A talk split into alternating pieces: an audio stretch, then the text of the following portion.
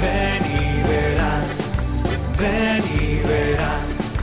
Alguien te ama y quiere mostrarlo, ven y verás. Ven y verás con Carmen Merchante. Lo que Jesús te tiene preparado.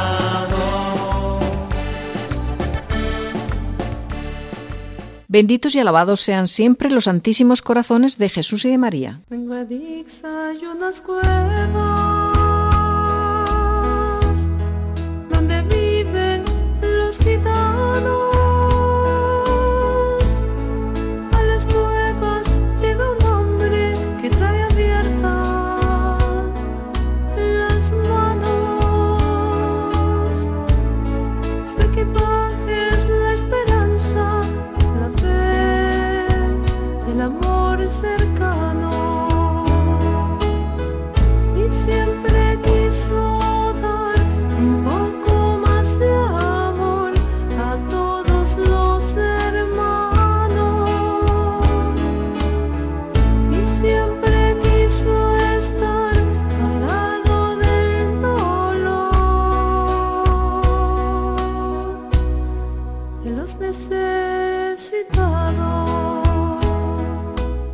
El padre Pedro Poveda fue un adelantado a su tiempo. Cuando no parecía ni lo más importante ni lo prioritario, él comprendió que la educación es clave para el progreso humano.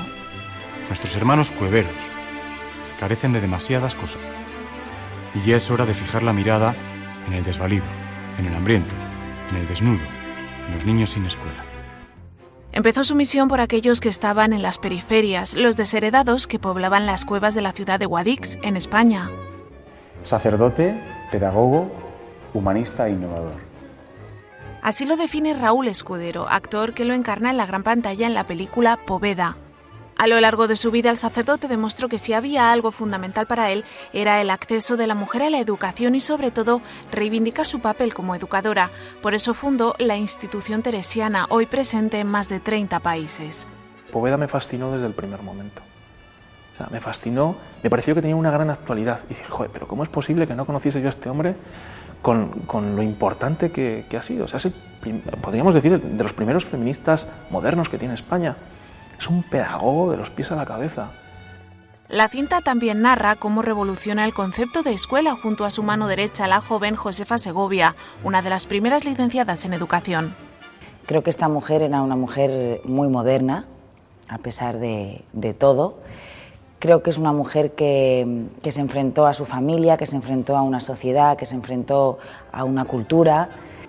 Ambos extendieron la institución en varias ciudades de la España de los años 30, mientras la tensión política y social iba en aumento. ¡La violencia no es el camino! El ambiente se está enrareciendo. Fue entonces cuando se desató la persecución religiosa que acabó costándole la vida. La noche del 28 de julio de 1936 fue fusilado por odio a la fe. Sus últimas palabras fueron Soy sacerdote de Cristo. En 1974 la UNESCO le reconoció como humanista y pedagogo. Fue beatificado en 1993 y canonizado por Juan Pablo II en una gran ceremonia en España en el año 2004. En Guadix ya hay pan y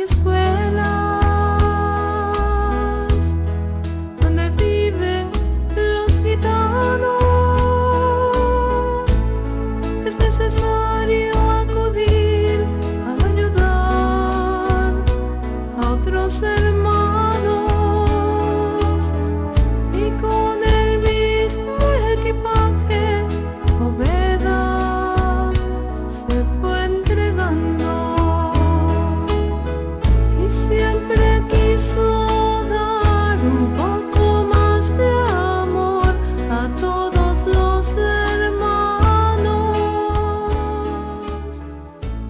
Dadme una vocación y yo os devolveré un método, una escuela, una pedagogía, inspirados en el amor. San Pedro Poveda. de los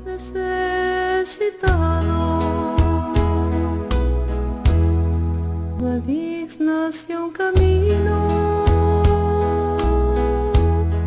que siempre se va agrandando.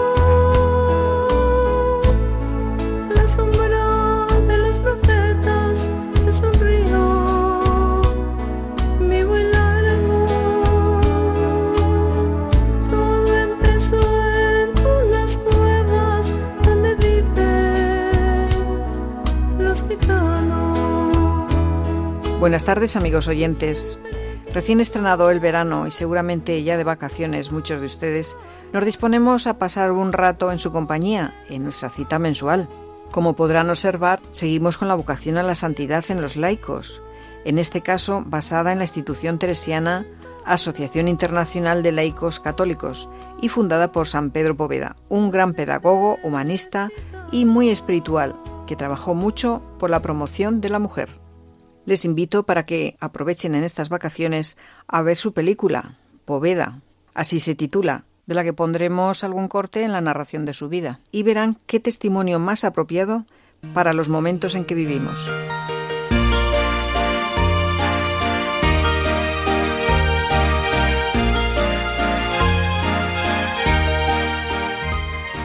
Y sin más, pasamos a presentarles el equipo que estará con ustedes esta tarde.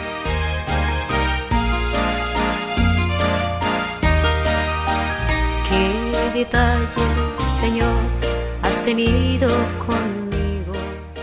Patricio Gómez, Adriana Domingo, María Luisa Pérez, José Luis de Julián, José Antonio Esteban en el control y la que les habla Carmen Merchante.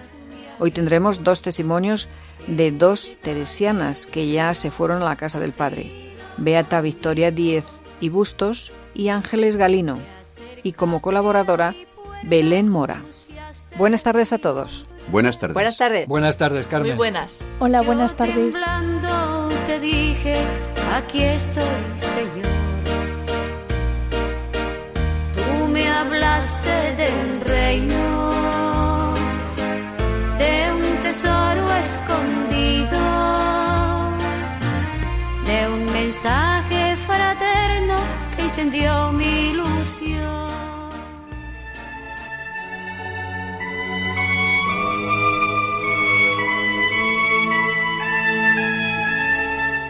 Doctrina.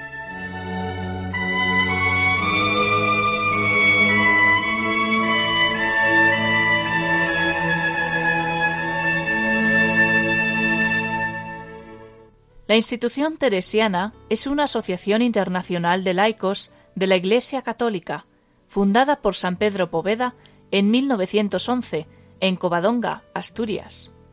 Se integran en ella, en diversas asociaciones y movimientos, hombres y mujeres seglares comprometidos con la evangelización, la promoción humana y la transformación social, mediante la educación y la cultura, en entidades públicas y privadas. Los miembros de la institución teresiana viven junto a sus contemporáneos, sin distinción externa, pero con una singular manera de integrar la vida y la fe.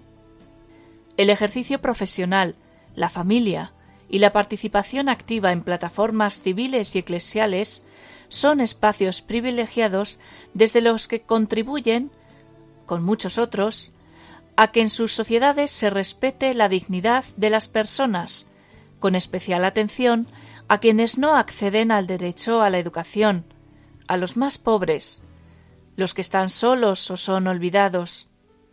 En ellos Pedro Poveda fundamenta lo que calificó como humanismo verdadero.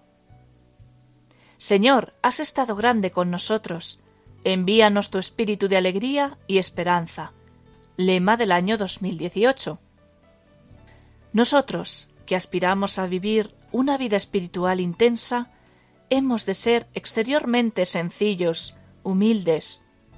Hemos de pasar desapercibidos, hemos de confundirnos con el común de las gentes, pero interiormente seremos singularísimos, con la singularidad del Espíritu de Cristo. San Pedro Poveda, 1917. Desde los inicios, la institución teresiana colabora en la promoción, en términos actuales, empoderamiento de las mujeres, trabajando desde la educación, en favor de la concienciación de sus derechos, dignidad y su rol en la sociedad. La obra teresiana ha sido posible gracias a un primer grupo de colaboradoras cercanas a Pedro Poveda y a un significado número de cooperadoras, alumnas, exalumnas, amistades y simpatizantes, la mayoría mujeres, intrépidas andariegas pioneras, inspiradas en Santa Teresa de Jesús. Históricamente se le conoce como teresianas. La preparación científica y pedagógica de profesionales cristianos para la enseñanza en todos los órdenes de la vida y su presencia en las estructuras educativas y culturales de la sociedad era para Poveda un fin nobilísimo y una necesidad sentida, no remediada por ninguna otra obra. Esta es la finalidad propia de la institución teresiana y su rasgo esencial, la formación de formadores. La institución teresiana nació en el deseo de aportar al drama de la confrontación entre la fe cristiana y la modernidad, hoy comprendido en la necesidad de sostener el diálogo entre fe, ciencia, fe, culturas, justicia, fe, tecnología, que asumimos como programa y que según San Pedro Poveda se resume en las palabras del apóstol San Pedro. Vosotros pues, aplicando todo cuidado, juntad a vuestra fe virtud y a la virtud ciencia y a la ciencia templanza, y a la templanza paciencia, y a la paciencia piedad. San Pedro Poveda, en 1923. La obra es una idea buena porque es grata a Dios, con virtualidad para producir frutos buenos, cuesta vidas, sacrificios. Es una idea buena porque Él la inspiró, la ayudó, la selló con su sello, la defendió y por último la aprobó por medio de la Iglesia y del Sumo Pontífice. Palabra de San Pedro Poveda, 1924. Quienes participan de este carisma trabajan junto a otras personas y grupos que contribuyen a crear sociedades justas, potencian valores trascendentales, respetan las diversas identidades, formas de vida, culturas, creencias religiosas y opciones sociopolíticas. Procuran fundamentar su presencia con estudio y oración, como medios para una mejor comprensión y discernimiento de los signos de los tiempos. Ejercen sus profesiones en diferentes ámbitos, de manera individual o corporativa. Para el desarrollo de la misión se han creado en los sitios donde están presentes diversas obras educativas, fundaciones y organizaciones no gubernamentales, editoriales, publicaciones periódicas, proyectos socioeducativos, centros culturales y espirituales, etc. En cada uno de ellos trabajan las personas asociadas, colaboradores, voluntarios y beneficiarios, así como quienes apoyan de diversos modos. Todas son mediaciones para la misión específica que realizan. El nombre institución teresiana está inspirado en Santa Teresa de Jesús, Santa Teresa de Ávila, quien en palabras de San Pedro Poveda vivió una vida plenamente humana y toda de Dios.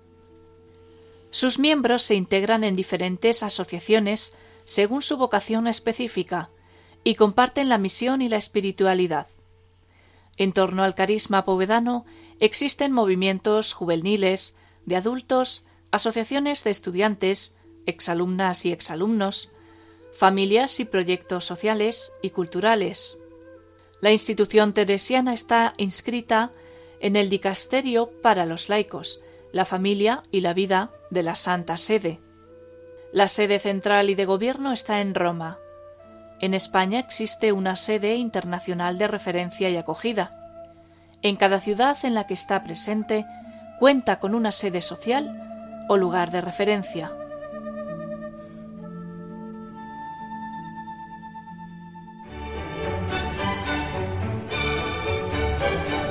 Vida de Santos.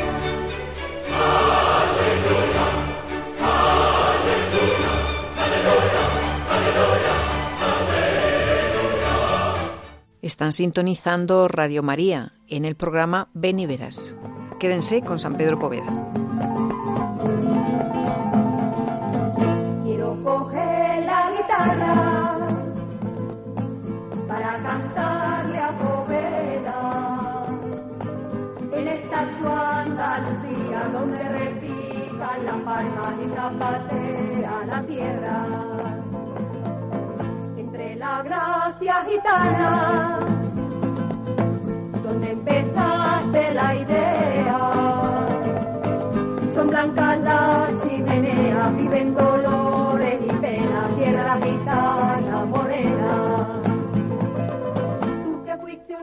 Pedro Poveda nace el 3 de diciembre de 1874 en Linares, Jaén, España. Por razones familiares, sus estudios y su preparación para el sacerdocio estuvieron sometidos a continuos cambios de lugar. Ingresó para estudiar el bachillerato en el Instituto de Linares en 1886. Tres años más tarde entra en el Seminario Diocesano de Jaén y en 1893 finaliza sus estudios de bachillerato en el Instituto de Baeza.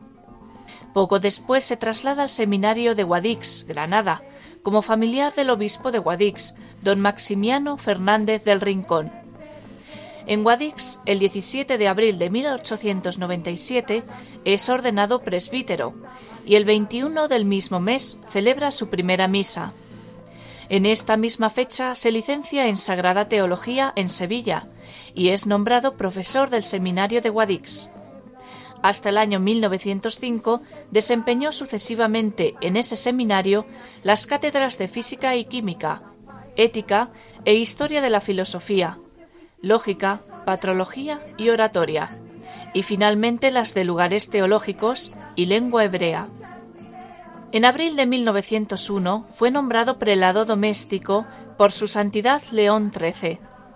Las dificultades experimentadas por su acción educativa en Guadix le obligan a ausentarse de la ciudad. En 1906 es nombrado canónigo de la Iglesia Colegial de Covadonga, en Asturias.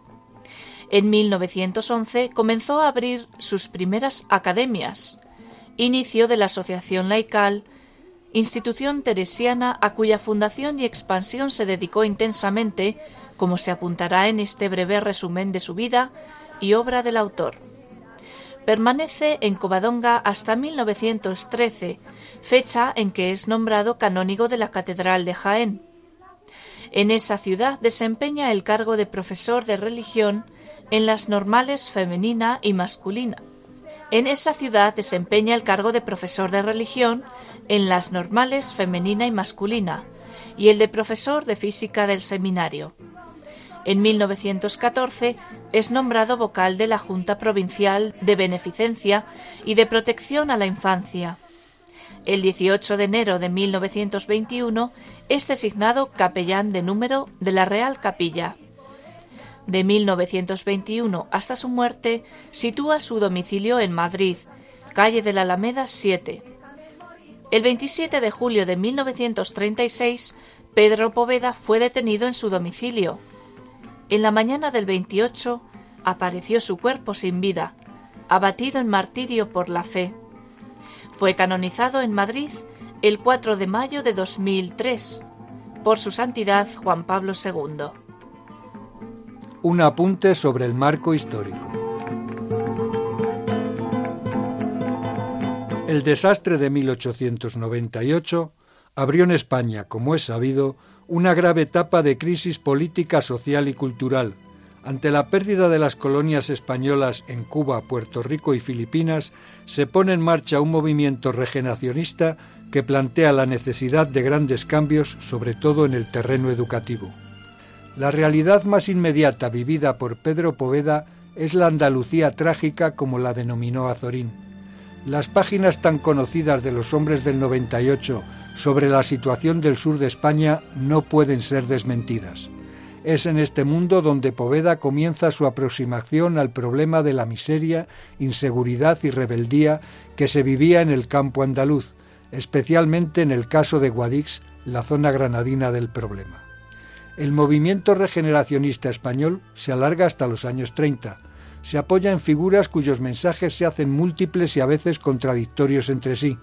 El movimiento sigue recabando la reforma de la educación del país, la relación con el pensamiento europeo, el espíritu de tolerancia y sobre todo el cultivo y promoción del magisterio de primera enseñanza y la reforma de la universidad temas y planteamientos que aparecen insistentemente en la obra escrita de Poveda y en el enfoque de su actuación educativa.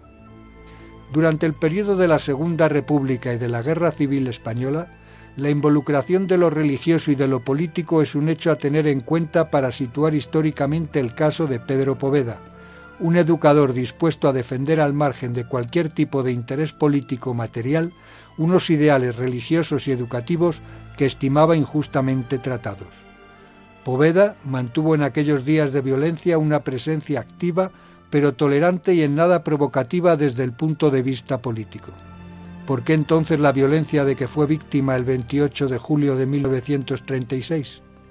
Habría que recurrir al estudio de muchos factores para contestar a esta pregunta, pero puede apuntarse que los mecanismos simplificadores de los primeros días de la guerra y la exaltación emocional propia del momento explican el caso de Pedro Poveda y el de otros muchos semejantes. Fisonomía humana y espiritual. Toda la obra de San Pedro Poveda muestra rasgos de su fisonomía humana y espiritual, pero además contamos con numerosas autodefiniciones del autor. Por ejemplo, esta, muy repetida en sus escritos. Querría ver realizado en mi vida, firme en la cosa, suave en el modo, esa firmeza de acero y no de hierro y esa suavidad apacible me encantan. Sus colaboradores hablan lógicamente con admiración de su figura. En sus textos encontramos una nota común. La atracción de la personalidad de San Pedro Poveda no se debía a su cultura, a su palabra, a su bondad, sino al conjunto equilibrado de cualidades que revelaban un algo, una fuerza interna que mandaba en él. A pesar del trabajo agobiante, la poca salud, la falta de dinero y las preocupaciones que parecían absorber todas sus energías. Desde el punto de vista espiritual, no es posible entender su fisonomía sin comenzar por el principio, por su vida de niño, por su temprana vocación sacerdotal. San Pedro Poveda vivió en sacerdote, su infancia y las últimas palabras que pronunció en su vida expresaron su gran verdad. Soy sacerdote de Cristo. La niñez de Pedro Poveda constituye el esquema de su vida de hombre maduro. Fidelidad total al sacerdocio, ascetismo sin paliativos, entrega entusiasta a Dios y a su misión, devoción a la Virgen María, espíritu de oración, paciente amor a los hombres, Tolerancia con solo un límite, la ley de Dios. Humanista y pedagogo. El humanismo pedagógico de Poveda, se ha escrito recientemente, arranca y se fundamenta en el humanismo cristiano. Ciertamente la más alta manera de ser hombre tiene en los escritos de Pedro Poveda su plantilla, la encarnación bien entendida. Plantilla que a su vez implica una importante derivada, la derivada social. El humanismo pedagógico de Poveda no es excluyente, es eminentemente inclusivo. Está referido a todos los hombres. En palabras suyas, yo quiero vidas humanas. Prescindir de lo humano, jamás. Su actividad educativa en Guadix dice de esta convicción, su presencia y acción en esta zona humanamente olvidada fue muy fecunda. Compartió la vida con los habitantes de las cuevas e hizo suyos su precariedad de vida y sus problemas. ¡Ay, Dios mío! ¿Qué ha pasado? Allí abajo, que están dando unas puñalas. Mierda. Alguno que ha matado. Mira, hermano. ¿A dónde va, padre? No ve que pone acelerar. ¡A mí nadie me por mi muerto que te mato! ¡Fuera de aquí! Puedo ayudar si me dejas. Largo, no quiero pensar nada. Pero por el amor de Dios. ¿Yo? Yo ya hace tiempo que por aquí no se va. Ese hombre se va a desangrar. ¡Que te vaya! No, Manuel, no le hagas nada. ¿Pasa que le conoce? Da un rato con él y ya tan envenenado. ¡No! ¡Márchate! Y no vuelvas si no quiere que te rompa la cara. Cállate la boca. Don Maximiano. Así es, mi querido Povedilla. ¿Qué es lo que quieres, hijo mío? Quería pedirle permiso para llevar el sagrario a la ermita de la Virgen de Gracia. ¿A las cuevas? Su excelencia, no sé si eso es una buena idea. A fin de cuentas, esa gente no lo valoraría. A las cuevas. Hay tanto que hacer. ¿Estás seguro de querer ejercer también allí? Sí, señor obispo, sí. En esos barrios hay demasiada pobreza. Y nosotros, la Iglesia, tenemos el deber. Lo sé, hijo mío, también es nuestro lugar. Te autorizaré siempre que cumplas con tus otras obligaciones. Muchas gracias, ilustrísima. ¿Quién vive ahí? El tío Julián está ya muy viejo, casi no sale. Esperadme aquí. Tío Julián, ¿da usted su permiso? ¿Y usted quién es? Soy un nuevo cura. Las cuevas no tienen cura.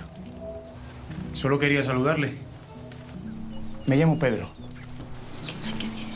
Vamos, a la siguiente cueva. ¿Pero las quieres todas? Sí, todas. ¿Y ahí quién vive? La señora Verdarda, que tiene muchos hijos y se murió el año pasado en mayo. ¿Arreglar una cueva? Sí, ya sé que es un gasto pequeño, hijo, pero ¿para qué? Si apenas se tarda media hora caminando desde casa. No lo sé, padre. Pero siento que Dios me pide ayudar a esa gente. Y hay días que se me hace de noche allí. Mi hijo, el cura cuevero. ¡Manolo! ¡Buenas tardes! El hijo y el padre estoy en un sin vivir. Me tiene harta. Me da a mí que es más difícil el padre que el hijo. Mm, menudo cabezón de marido tengo. Si no llega a ser porque en el fondo es un buen hombre, bruto como un burro. Y me ha cerrado que una noche sin luna. Pero, buen hombre. Si no hubiera nacido aquí, quién sabe. Antes de empezar, me gustaría que escuchasen a este joven sacerdote. Muchos le conocen, es don Pedro Poveda. Y quiero hablarles de un tema que me parece de suma importancia, don Pedro. Buenas tardes. Muchas gracias por permitirme hablarles hoy aquí. Como bien dice el padre Manjón, fundador de las escuelas del Ave María, a nada tenemos derecho sino a pedir. Y a nadie le pedimos sino lo que le sobre. Para ustedes apenas tiene importancia, pero para la gente de las cuevas supone mucho. Las cuevas ha dicho. Por Dios. ¿Cómo podemos separar el amor que le tenemos a Dios del que debemos tener a nuestros hermanos? Nuestros hermanos cueveros carecen de demasiadas cosas y ya es hora de fijar la mirada en el desvalido, en el hambriento, en el desnudo, en los niños sin escuela.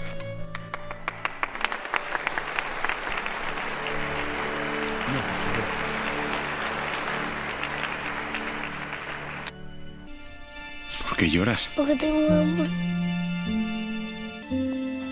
Hombre, por fin. Llevamos esperándote un rato. ¿Quién es ese pequeño? Un huérfano. Venga, a sentarse, que se enfría la sopa. Me ha dicho la angustia es que hay por lo menos otros siete niños huérfanos más por la zona. ¿Y quién da de comer a esos angelitos? La caridad la misma que mantiene todo. Uno, dos, tres y cinco. ¿Y el cuatro? Después del tres va el cuatro, no el cinco. Señor cura, es que Manolo no sabe contar. ¿Y tú, Juanico, hasta dónde sabes contar? Yo me sé todos los números de memoria. El 1, 2, 3, 4, 5, 17, 40 y 23. Ujú, ya veo que te lo sabes muy bien. ¿Ustedes saben jugar jinque? Mm, mm. Tienen que apuntar ese cuadradillo y después ir a buscarla a la pata coja. Estoy pensando en lo que me dices de abrir una escuela como las del Ave María, del Padre Manjón, en el Sacromonte. Me sorprendes, hijo. El Evangelio debe ir acompañado de la educación que les ayude a salir adelante. Me parece muy bien. Pero ¿de dónde piensas sacar el dinero? Fundando escuelas, comedores y talleres y ocupándose no solo de los niños, sino de los hombres y mujeres de aquella zona para ayudarles a ser personas. Más tarde, desde Covadonga, San Pedro Poveda propone un gran plan nacional de renovación educativa, ensayo de un proyecto pedagógico para la fundación de una institución católica de enseñanza, centrado en la promoción del maestro y de la escuela primaria. ¿Pero qué le tiene aquí encerrado? Ya ve, leyendo. Le estoy dando vueltas al problema de la educación en España. Pero hay que empezar por la formación de maestros cristianos. Pues que Dios le ayude, hijo mío. Que Dios le ayude. Hay que confiar, don Comas. Muchas cartinas son estas. Son para obispos y otras personalidades. Tenemos que involucrarles en la cuestión de la educación. Bueno, bueno, se, se las echaré. Por cierto, ¿a qué hora sale el tren para Oviedo? Aproximadamente media hora. Pero va a tener que correr usted mucho para cogerlo. Pero corra, don Pedrín. ¡Corra! ¡Ay, qué muchacho! Entonces, ¿usted estará de acuerdo con la ley de asociaciones que se ha presentado en el Parlamento? En efecto, es imprescindible ejercer el control sobre las congregaciones religiosas. Tenemos que caminar hacia la neutralidad en la educación. Esto es lo último que esperemos escuchar hoy. Creo que ya escuché suficiente. puedo creérmelo. No puedo creérmelo. Es que mira, vamos La clave es la educación. La clave para la regeneración de un país. Con ella podríamos evitar repetir conflictos pasados. ¿Qué le pasa, hijo? Casi nadie se decide a poner en práctica las propuestas que les hice. Solo unos pocos. Preocupado.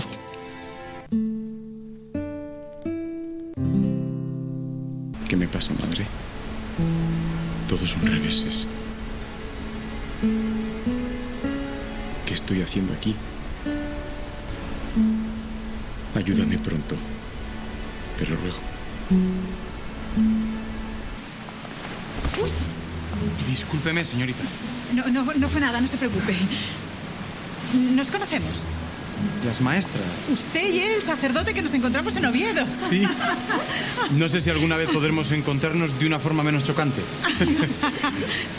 Me llamo Pedro Poveda. Y yo soy Amelia del Pozo, soy profesora de la Escuela Normal de Oviedo. Ellas son Marcelina y Carmen. Profesoras. ¿Me perdonáis un momento? Tarde unos segundos. Gracias, madre. Pues las cosas están regular, padre, regular. Estamos a la cola en educación, ¿es así? Necesitaríamos formar un profesorado competente. Eso planteó la Institución Libre de Enseñanza hace casi 30 años. Oyó hablar de la ILE, padre. Claro. ¿Y qué le parece? Admiro su espíritu reformador y sus métodos pedagógicos. Pero No puedo creer que esté de acuerdo con esos planteamientos que pretenden arrinconarnos a los que somos cristianos. Pues claro que no. ¿Acaso hay corazones, ideas o sentimientos neutros? ¿Acaso hay enseñanza neutra? Para colmo, pretenden obtener del Estado el monopolio de la enseñanza. ¿Así serán ellos quienes dicten lo que los niños deben o no deben saber? ¿Pero qué podemos hacer si el gobierno está con ellos? Pues formar con los mejores métodos pedagógicos a profesores cristianos y que así puedan acceder a la enseñanza oficial. ¿Estaríais dispuestas a poner en marcha algo en Oviedo? Imaginad un centro cercano a la normal, al que pudieran acudir estudiantes de la ciudad y de los pueblos. Podrían estudiar, escribir, dar conferencias, hacer excursiones, cambiar impresiones, algo así como fueron las academias de Atenas. Ya, pero ¿cómo podríamos hacerlo? ¿Cómo se lo imagina? Abriremos academias, Pero ¿y las estudiantes que vengan de los pueblos, que son muchas, dónde vivirían? en las residencias. ¿No queréis cambiar las cosas? Poned en práctica vuestros ideales. El plan se sintetiza, según Ángeles Galino, en varios objetivos, entre ellos la coordinación nacional de las obras católicas docentes para asegurar una acción razonada e inteligente en torno a los grandes temas educativos que se estaban debatiendo, y la preparación científica y pedagógica de profesionales para desempeñar la docencia en la enseñanza pública. El asunto es muy serio y de su acertada solución depende en gran parte el bien de nuestra patria. Cuando Poveda escribe Hay que tomar en serio la pedagogía, está inmerso en una campaña de creación de proyectos, de instituciones y de formación de educadores. En especial se dedica a la puesta en marcha de academias y centros pedagógicos, elementos de renovación educativa que se extendieron por España y otros países, y que constituyeron el inicio de la institución teresiana, asociación laical integrada por mujeres y hombres comprometidos con la misión de llevar a la sociedad la buena noticia de la educación y la cultura, tanto a través de la enseñanza pública como de la privada. Las academias supusieron un gran impulso para la incorporación de la mujer al mundo educativo y profesional en los comienzos del siglo XX.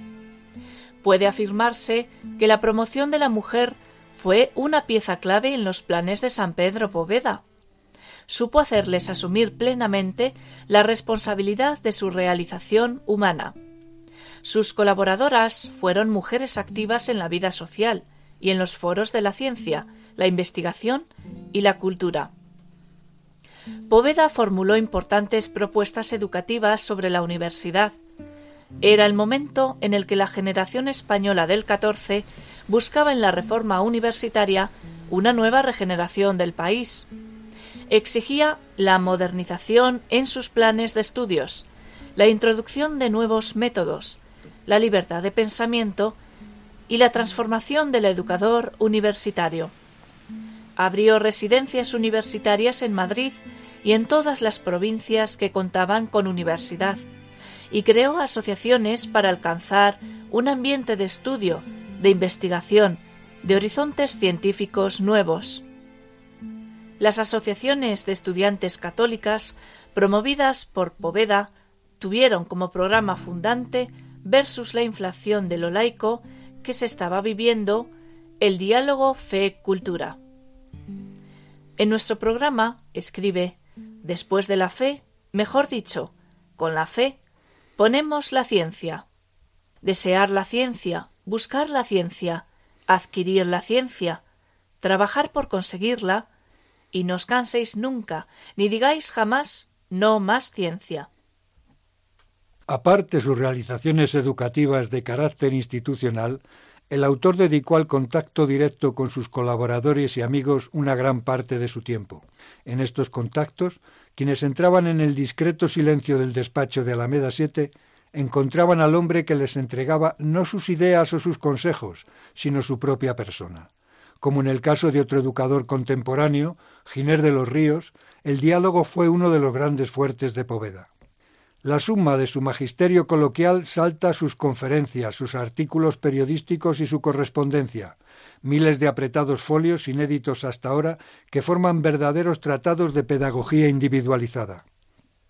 Los detalles del duro batallar de don Pedro por la educación tuvieron su tiempo y muchas batallas ganadas que no serán posiblemente conocidas, pero lo cierto es que al cabo de unos cuantos años Pedro Poveda, humanista y pedagogo, vio granar a su alrededor un escogido grupo de maestros, de profesores, de normalistas, de catedráticos de instituto y de universidad comprometidos con sus ideales de renovación educativa, una minoría generosamente entregada a la tarea educadora y orgullosa de ello. Siempre quise morir en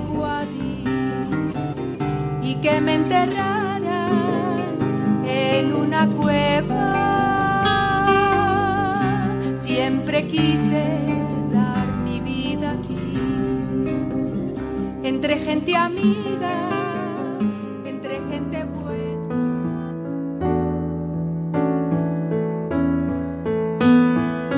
Testimonios vivos.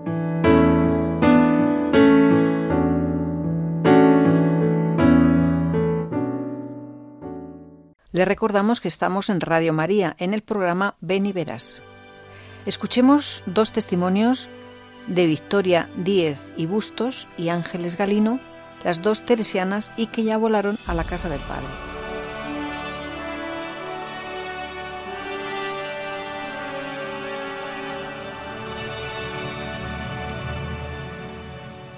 Victoria Díez y Bustos de Molina nació el 9 de noviembre de 1903 en Sevilla.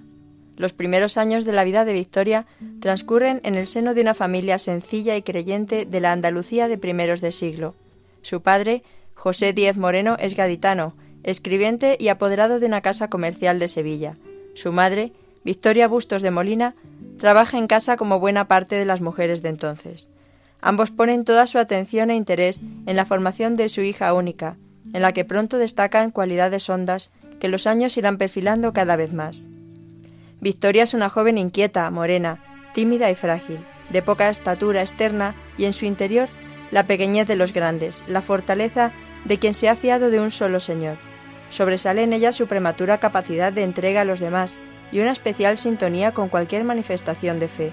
Posee asimismo notables cualidades artísticas, que la llevarán a estudiar seis años en la Escuela de Artes y Oficios de Sevilla. Pero Victoria es sobre todo maestra, y así le gustaba a ella que la llamaran, esta vocación la descubre cuando en 1923 termina su carrera docente con brillantes calificaciones. En 1925 conoce la institución teresiana y reconoce en ella su propio lugar en la vida. Una especie de destino profético la impulsa a una entrega sin límites. La propuesta de Pedro Poveda, basada en la fuerza transformadora del creyente a través de su profesión, juntando fe y vida, encaja con todas sus aspiraciones. La mediación educativa en todas sus manifestaciones era la clave de la misión de aquella institución y dicho planteamiento atraerá de forma definitiva a esta mujer de cualificada vocación docente. Un año más tarde, en 1926, formará parte de la Asociación de Poveda. Tras ganar las oposiciones de 1927, fue destinada a Cheles, Badajoz. Aunque estuvo solo un curso, contribuyó a la mejora de la escuela local, organizó la biblioteca, Luchó contra el absentismo escolar trabajando con sus métodos pedagógicos renovados, excursiones al campo, cantos actividades con las alumnas y labores. El 13 de junio de 1928 recibió el nombramiento para la Escuela de Hornachuelos, Córdoba. Durante los ocho años que vivió en Hornachuelos, hasta 1936, desarrolló una intensa actividad al servicio de la Iglesia y de la sociedad civil. Además de su puesto como maestra, se dedicó a la catequesis en la parroquia del pueblo, impulsó la acción católica, colaboró en la reedificación de la escuela, Continúa con su novedoso sistema pedagógico. Tenía en sus clases gimnasia rítmica, daba clases al aire libre, realizaba excursiones a Córdoba y Sevilla, aprendía cantos y pintura, organizó cursos nocturnos para mujeres trabajadoras y una biblioteca para antiguas alumnas, ayudaba a las familias necesitadas del pueblo y fue elegida presidenta del Consejo Local. Digna seguidora de Pedro Poveda, acierta a ver el valor de lo sencillo, la grandeza de lo pequeño, que no hay que ser rico para dar, y desde esta clave favorece todo aquello que potencia la vida.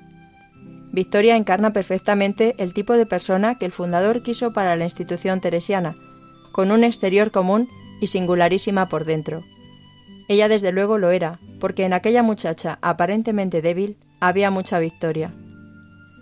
El día 20 de julio de 1936, recién estallada la guerra civil, arrestaron al párroco de Hornachuelos, don Antonio Molina, con quien Victoria había colaborado intensamente en tareas de la iglesia local. El 11 de agosto era requerida a prestar declaración ante el comité. En la madrugada del día 12, Victoria fue conducida junto con 17 hombres más a las afueras del pueblo para emprender una marcha de 12 kilómetros sin vuelta posible, y tal vez sea este camino el que la convierte en una mujer excepcional. Ahora no es ya solo la maestra buena, suave y disponible, ahora es una mujer de fe, que marcha con la fuerza del convencido, que sabe cargar con los miedos propios y ajenos, dando valor al grupo. Ánimo es su palabra más repetida. Ánimo, adelante. En alguna ocasión ella había escrito, Si es preciso dar la vida para identificarse con Cristo, desde hoy dejo de existir. Si hay que morir, se muere, había afirmado Pedro Poveda. Estas palabras se cargan ahora de fuerza testimonial, porque quien las pronunció también las hizo vida en su propia carne. Victoria sabía que creer bien y enmudecer no es posible, y ella creyó hasta el límite de dar la vida. Y la entregó aquella madrugada del 12 de agosto, a sus 32 años, después de haber recorrido el último tramo a pie, entre hombres, compartiendo su misma suerte, como había vivido siempre. El 10 de octubre de 1993 fue beatificada por el Papa Juan Pablo II en la Plaza de San Pedro, junto al fundador de la institución teresiana, Pedro Poveda. Sus restos se veneran en una cripta en la sede de la institución teresiana en la ciudad de Córdoba.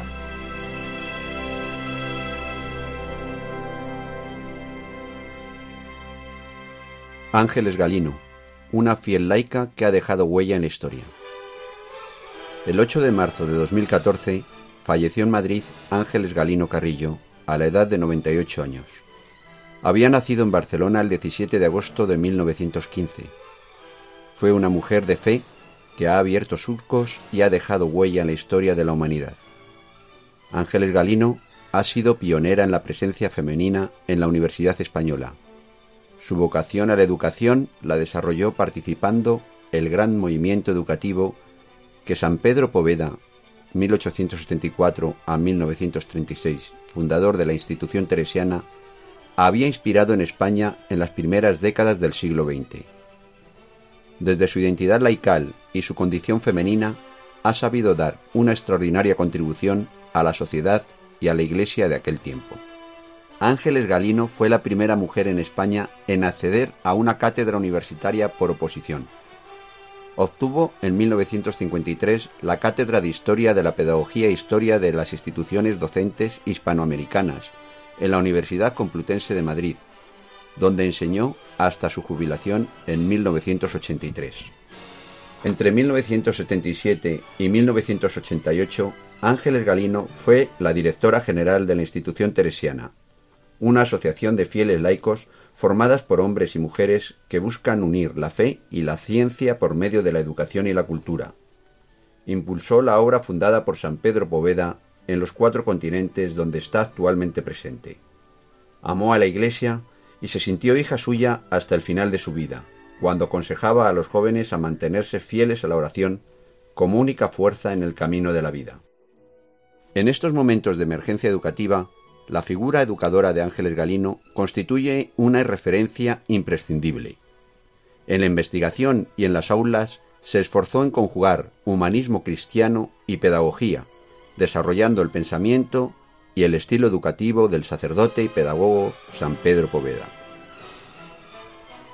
Diversas generaciones de discípulos se reconocen en su exigente y a la vez significativa manera de ejercer la vocación educadora e investigadora de Ángeles Galino, tanto en la Universidad Complutense de Madrid y otros países, como en los tiempos de sus estudios en Alemania en los años 1942 a 1945.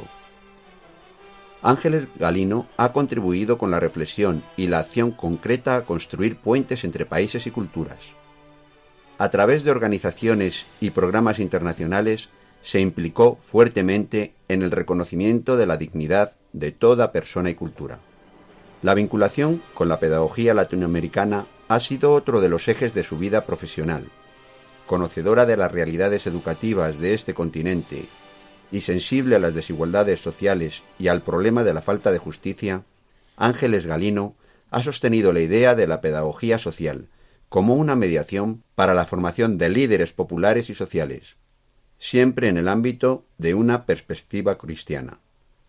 Como profesora visitante en universidades de Brasil, 1954, Costa Rica, 1954, Chile, 1964, Perú, 1991, Argentina, etc., promovió el reconocimiento de las culturas autóctonas y la promoción intelectual de la mujer como fundamento de la educación de los pueblos.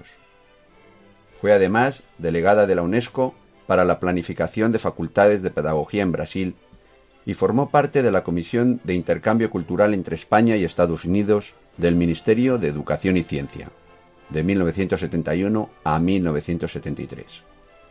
Su huella en la historia se reconoce en la contribución al desarrollo y difusión de un pensamiento pedagógico que ayuda a cada ser humano a ser más persona, que promueve la dignidad humana y social, que afirma que es posible salir al encuentro y ofrecer soluciones a los problemas de la sociedad en clave educativa, como lo había hecho San Pedro Poveda a comienzos del siglo XX. En esta línea cabe recordar su contribución esencial en el modelo de educación personalizada, en torno al cual generó un movimiento de formación del profesorado. Ángeles Galino, convencida de que la educación es capaz de transformar la sociedad, dio su propia contribución también en la acción política en España, participando en la elaboración de leyes de mejora educativa y de igualdad de oportunidades en todos los sectores de la sociedad. Fue consejera del número de Consejo Nacional de Educación. Formó parte en los trabajos de preparación de la Ley General de Educación y financiamiento de la reforma educativa en España, en 1970. Entre los años 1969 y 1971 fue directora general de enseñanzas medias y profesional y directora general de ordenación educativa de 1971 a 1973. Para el desarrollo de las disposiciones complementarias de dicha ley, Ángeles Galino presidió el patronato del Centro Nacional de Investigaciones Educativas, CENIDE, y colaboró como vocal del Consejo Superior de Protección de Menores en representación del Consejo Superior de Investigaciones Científicas, CSIC, 1965 a 1974. Fue también presidenta y miembro fundador de la Asociación Amistad Universitaria, constituida por mujeres universitarias de España entre 1956 y 1973. Su contribución a la vida de la Iglesia no fue menos significativa. Promovió el movimiento asociativo laical en todos los campos. El Consejo Pontificio para los Laicos solicitó su colaboración en numerosas ocasiones y el Beato Juan Pablo II la nombró consultora de este dicasterio de la Curia Romana en 1988. Ángeles Galino participó en el Sínodo de los Obispos de 1987 sobre la vocación y misión de los laicos en la Iglesia y en el mundo, llevando su reflexión y experiencia para el desarrollo de un laicado consciente de una misión específica en el corazón del mundo. Fue una mujer con profunda experiencia de fe que vivió el humanismo de verdad, que nace de la encarnación con un hondo sentido de pertenencia eclesial, inspirado en Santa Teresa de Jesús. La Conferencia Episcopal Española distinguió a Ángeles Galino en 1997 con el premio Bravo por su contribución a las relaciones fe-cultura. Quienes la han conocido coinciden en destacar la delicadeza en el trato y la finura con la que exponía sus ideas, al tiempo que la claridad en los criterios con los que compartía cátedra o tomaba decisiones. Es reconocida como maestra de humanidad y testigo de profesionalidad desde su cátedra, formadora de personas más que de alumnos que hoy constituyen generaciones de pedagogos formados en su escuela. Fue guía y maestra espiritual. San Pedro Poveda escribió en 1925 el perfil de las personas que como Ángeles Galino viven plenamente la vocación cristiana que deriva del bautismo. Los hombres de Dios y las mujeres de Dios son inconfundibles.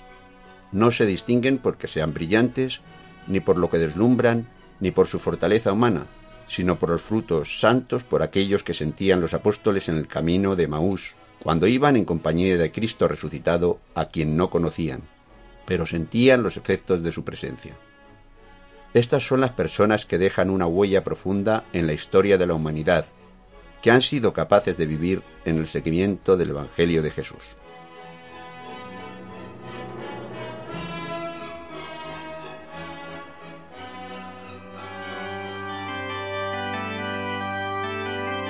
Reflexión y oración.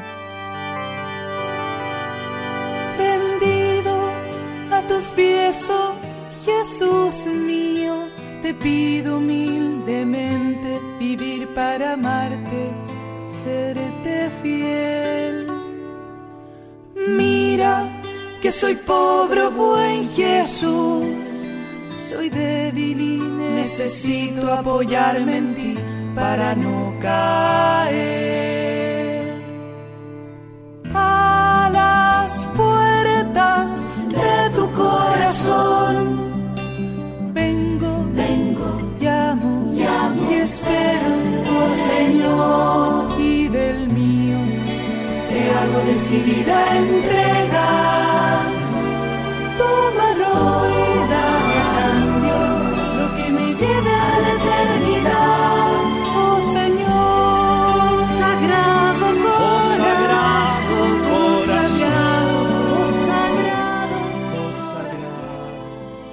Para los que se incorporan ahora, estamos en Radio María, en el programa Ven y Verás. Y les invitamos a que se unan con nosotros en la oración para pedir por las vocaciones y para que por intercesión de San Pedro Poveda y la Beata Victoria Díez sepamos valorar y vivir una buena educación cristiana.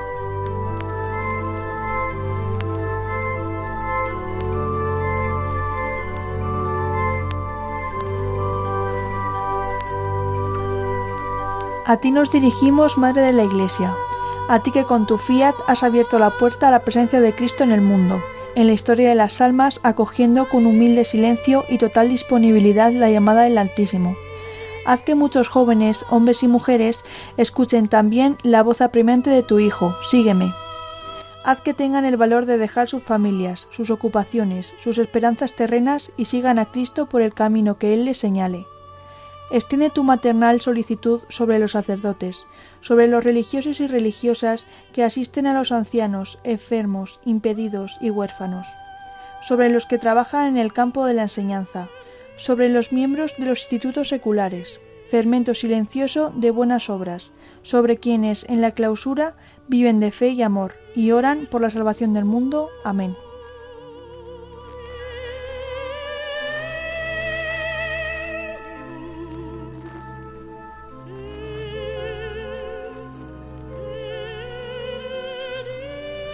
Dios Todopoderoso, que has derramado por toda la creación reflejos de tu infinita belleza y bondad, haciendo el hombre a tu imagen y semejanza, tanto amas a quienes se entrega totalmente, que nos lo pones como modelo.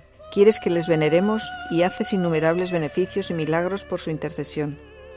Por ello, te pedimos que por intercesión de San Pedro Poveda y la Beata Victoria Díez, nos concedas la gracia de saber valorar y vivir una buena educación cristiana basada en el amor y la entrega generosa a Dios y a los demás.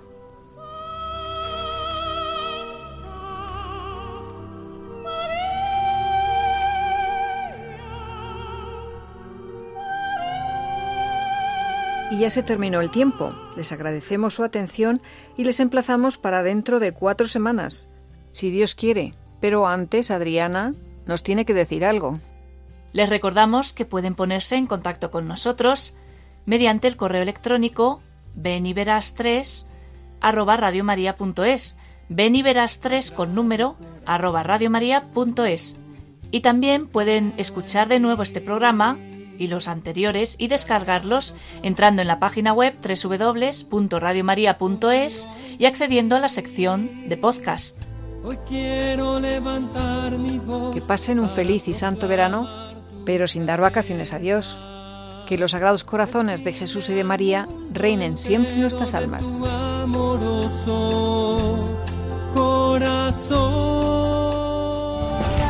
Ven y verás, ven y verás. Alguien te ama y quiere mostrarlo. Ven y verás Ven y verás con Carmen Merchante. Lo que Jesús te tiene preparado.